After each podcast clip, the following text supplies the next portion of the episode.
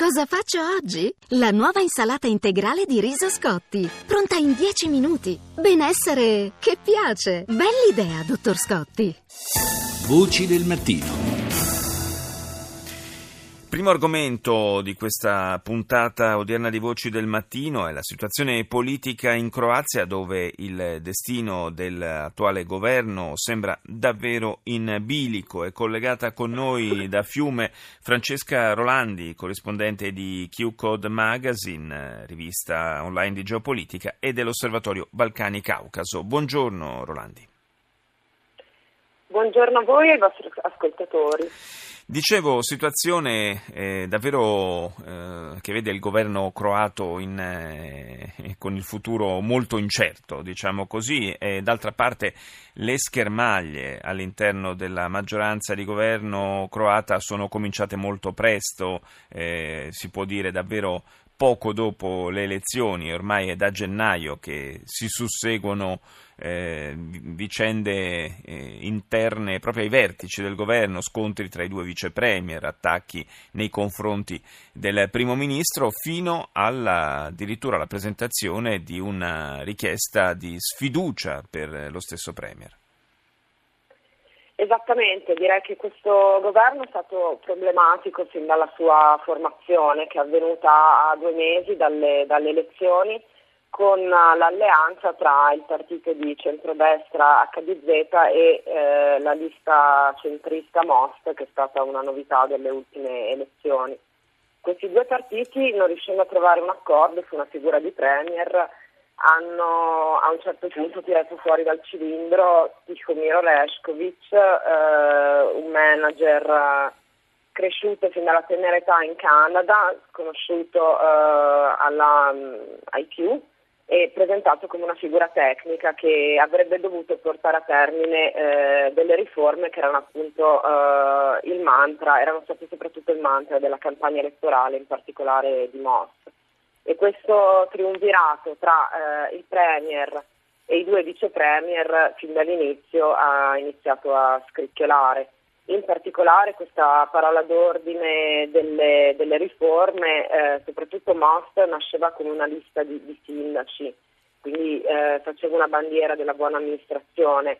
Si è parlato moltissimo di queste riforme, ma di queste riforme non sono stati intrapresi neppure i passi iniziali.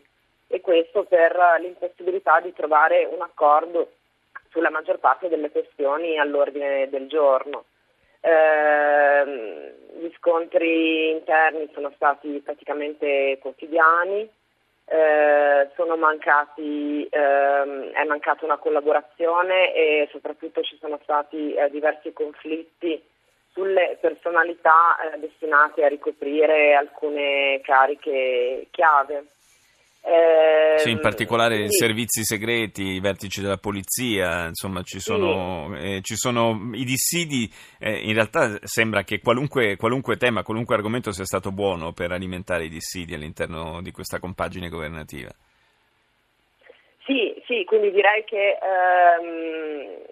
a posteriori questo governo è stato caratterizzato da un immobilismo su quasi tutti i fronti, ad eccezione del fronte culturale, in cui attraverso soprattutto il discusso ministro della cultura Hasan Begović ha messo in atto quello che da molti è stata definita una rivoluzione nazional conservatrice, che avrebbe portato indietro le lancette della Croazia agli anni 90, quindi da una parte questa insistenza sul patriottismo, sull'imposizione di valori tradizionali, dall'altro non si è esitato a mettere sotto attacco le voci dissenzienti, quindi anche con purghe all'interno della televisione pubblica, il taglio dei fondi ai media indipendenti, alle minoranze. Sì, fra l'altro il taglio dei fondi anche per l'organo di stampa della minoranza di lingua italiana. Esatto, attraverso la EDIT.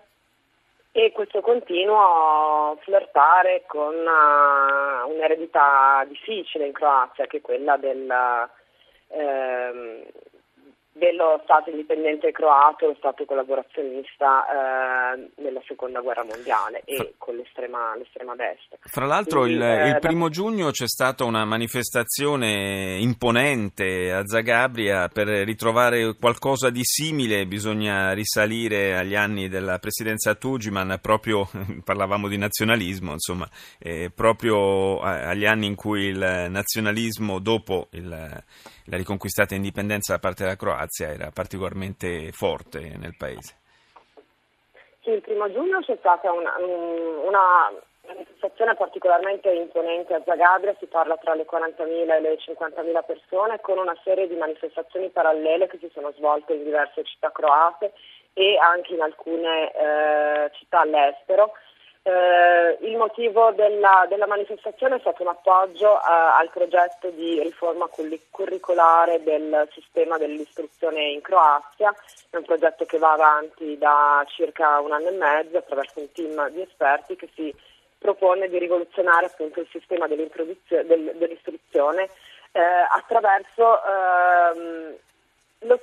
lo stimolo di quello che è un pensiero critico, quindi l'idea che la scuola non deve essere una cinghia di trasmissione di nozioni o ancor peggio di verità assolute, ma dovrebbe stimolare lo studente a pensare, a ragionare, stimolare la sua creatività. Sì, però è stata una manifestazione anche piuttosto politica, diciamo così, tra virgolette. Alla fine questo era il motivo ufficiale, poi in realtà ha assunto toni molto politici. Un'ultima cosa, Rolandi, questo voto di sfiducia che esito si immagina che possa avere?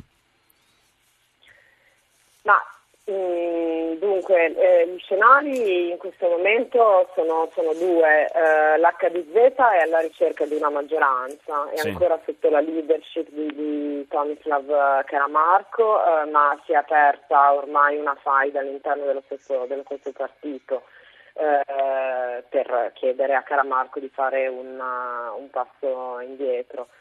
In questo contesto l'opposizione chiede nuove elezioni e sta raccogliendo le firme per lo scioglimento del Parlamento, e anche l'opinione pubblica sembra sempre più convinta che l'ipotesi di nuove elezioni sia l'ipotesi più plausibile in questo momento. Da queste elezioni dovrebbe, secondo i sondaggi, uscire vincitore l'SPP, il partito di centrosinistra, più per una perdita di consenso verso chi ha governato in questi mesi che per reale consenso verso questo partito. Se invece sarà possibile creare una nuova maggioranza guidata dall'HDZ con il sostegno di alcuni parlamentari di formazione minore, si parla già di alcuni nomi per la poltrona di Premier, si parla per esempio di Zdravko Marić, che è attualmente Ministro dell'Economia, che è anche qui presentato come un esperto, una sorta di tecnico, ma come un personaggio che ha in ogni caso quell'esperienza politica che mancava al Premier. All'attuale Premier Orešković, certo. Grazie a Francesca Rolandi per essere stata collegata con noi questa mattina da Fiume.